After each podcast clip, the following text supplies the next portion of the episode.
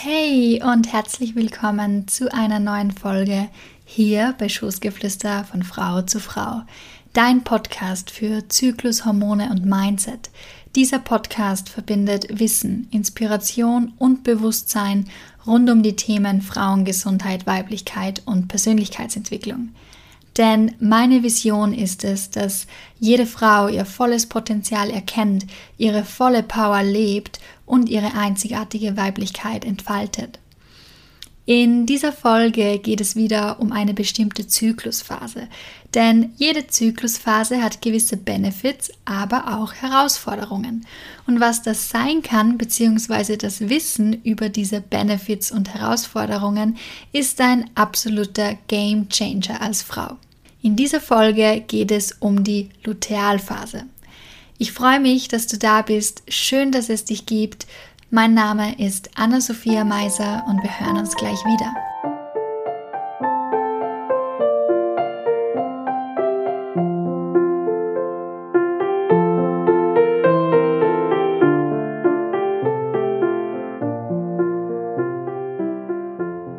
Die liebe Lutealphase. Mit der Lutealphase befinden wir uns in der zweiten Zyklushälfte. Das heißt, der Eisprung, das Hoch unseres Zyklus, hat bereits stattgefunden und darauf folgt nun die Lutealphase. Aber was passiert eigentlich genau in dieser Phase?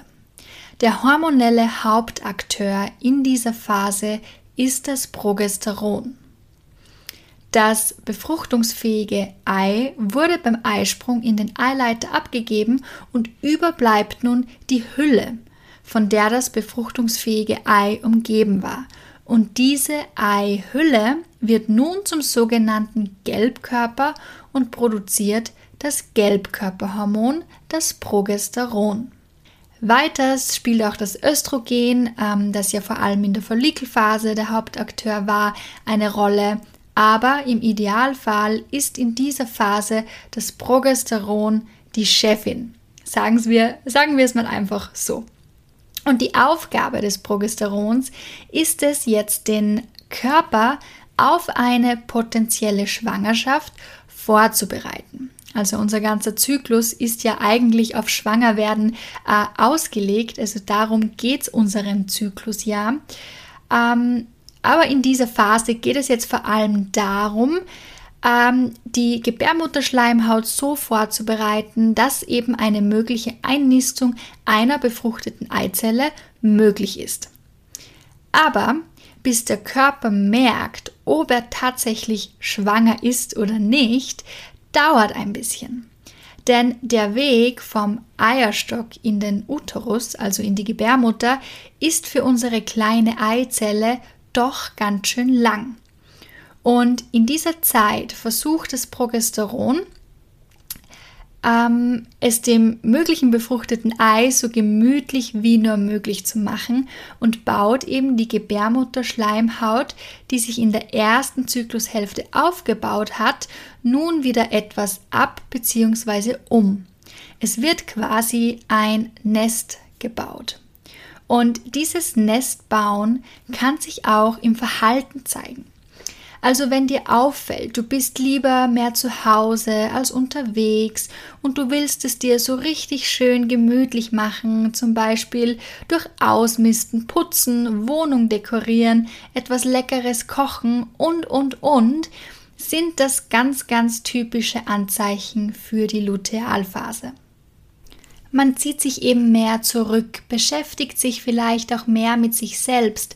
Der Fokus liegt also mehr auf innere Prozesse als im Außen. Das Progesteron wird auch Entspannungshormon genannt und wenn wir wie hier von einem gesunden Zyklus sprechen, ähm, dann zeigt sich das auch in der Psyche, indem wir im Reinen mit uns sind. Wir fühlen uns wohl in unserer Haut und sind im Einklang mit uns und unserer Umgebung. Also so richtig schön entspannt und zufrieden.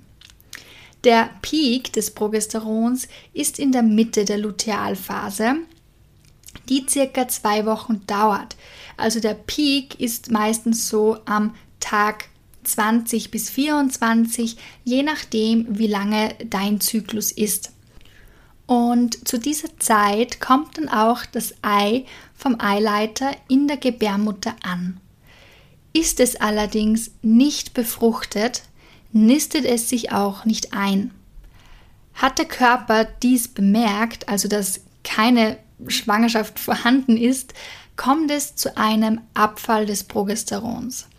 Und bei vielen Frauen ist dies dann auch die Zeit, bei der die bekannten PMS-Symptome auftreten und sich bemerkbar machen können. Zu PMS wird es auf jeden Fall noch eine eigene Folge geben, beziehungsweise gibt es schon eine Folge über die oder bei der ich über äh, schmerzhafte Menstruationskrämpfe spreche, was vielleicht auch ein ein PMS-Symptom wäre. Aber wie gesagt, zu PMS wird es auf jeden Fall noch eine eigene Folge geben. Ähm, aber kurz, PMS heißt prämenstruelles Syndrom, tritt also vor der Periode auf und kann die verschiedensten körperlichen und psychischen Symptome aufweisen. Zurück zum Progesteronabfall bzw. Hormonabfall.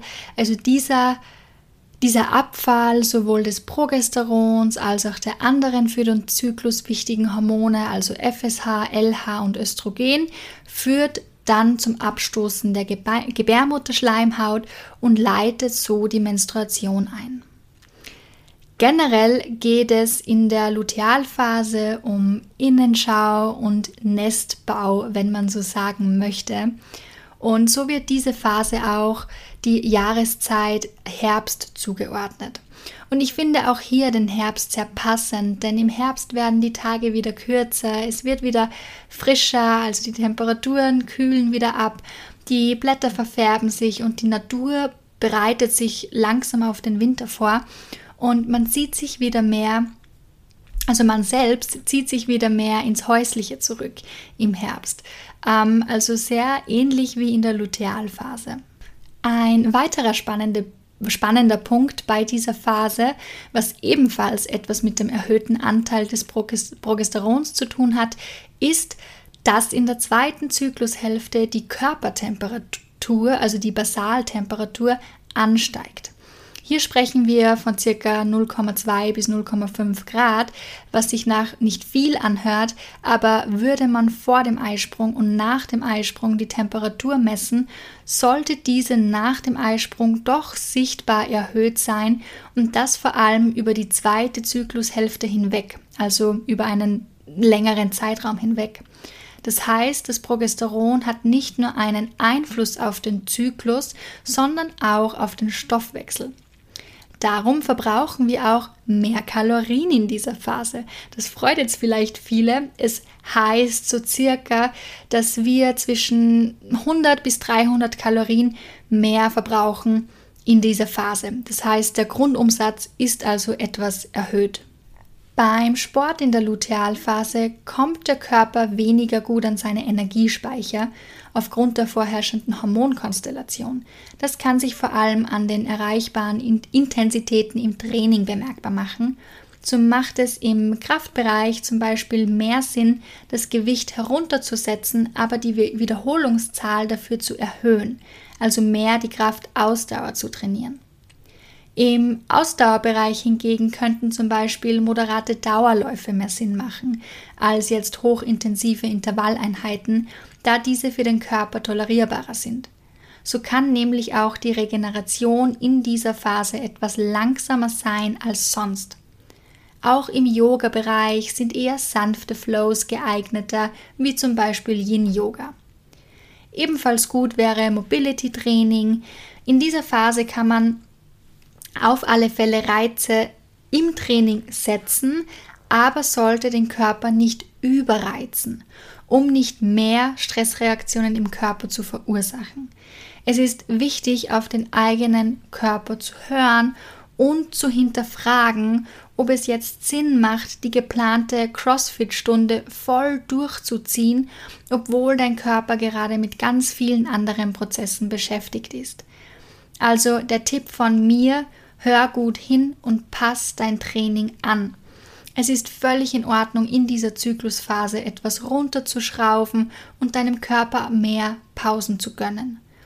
Mm, Und auch wenn du weniger Sport machst, aber trotzdem mehr Hunger hast, weil einfach in dieser Phase der Grundumsatz etwas höher ist, wie schon erwähnt, ist das völlig in Ordnung.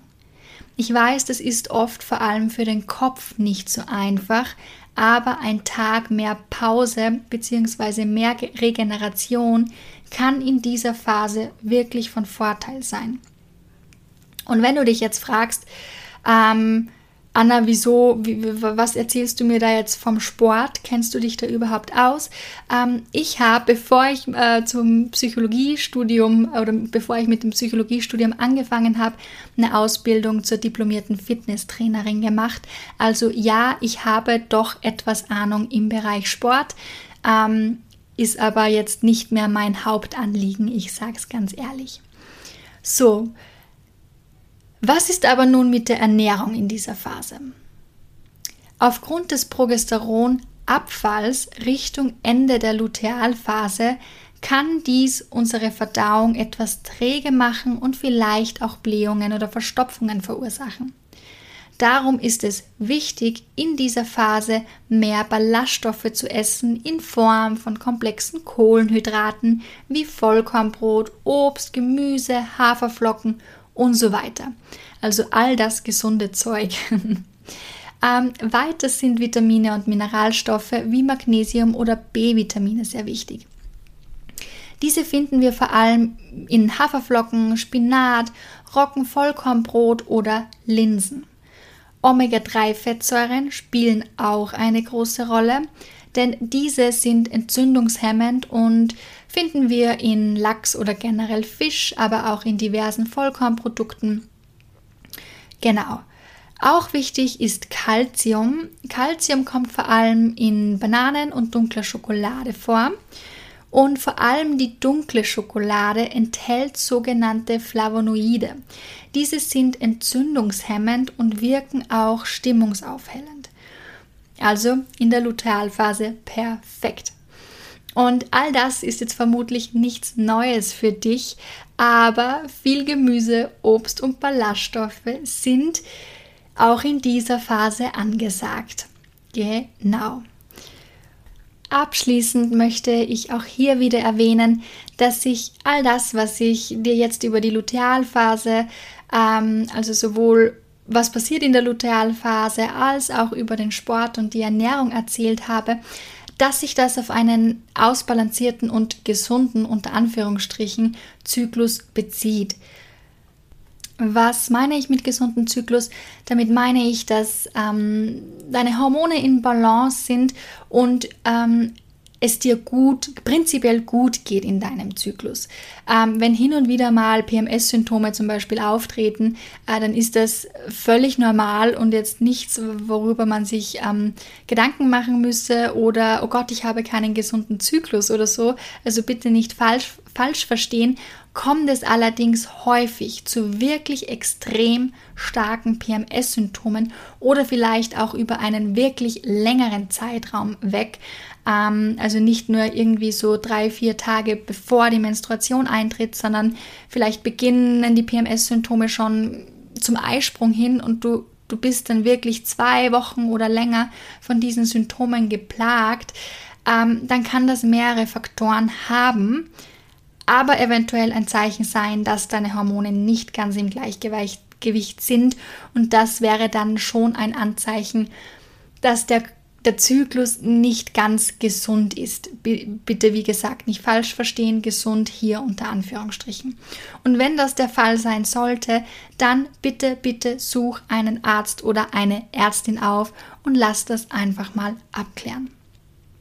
Ansonsten hoffe ich, du hast dir aus dieser Folge etwas mitnehmen können und sie hilft dir dabei, dich und deinen Zyklus besser zu verstehen. Wenn du mehr von den Themen Zyklus, Hormone und Mindset erfahren möchtest, schau doch super gerne auf meiner Instagram-Seite unter nature.of.woman unterstrich Anna Meiser vorbei. Danke, dass es dich gibt. Ich wünsche dir einen wunderschönen Tag. Alles Liebe und Gute deine Anna. Verschlägt es mir schon die Stimme. Baba.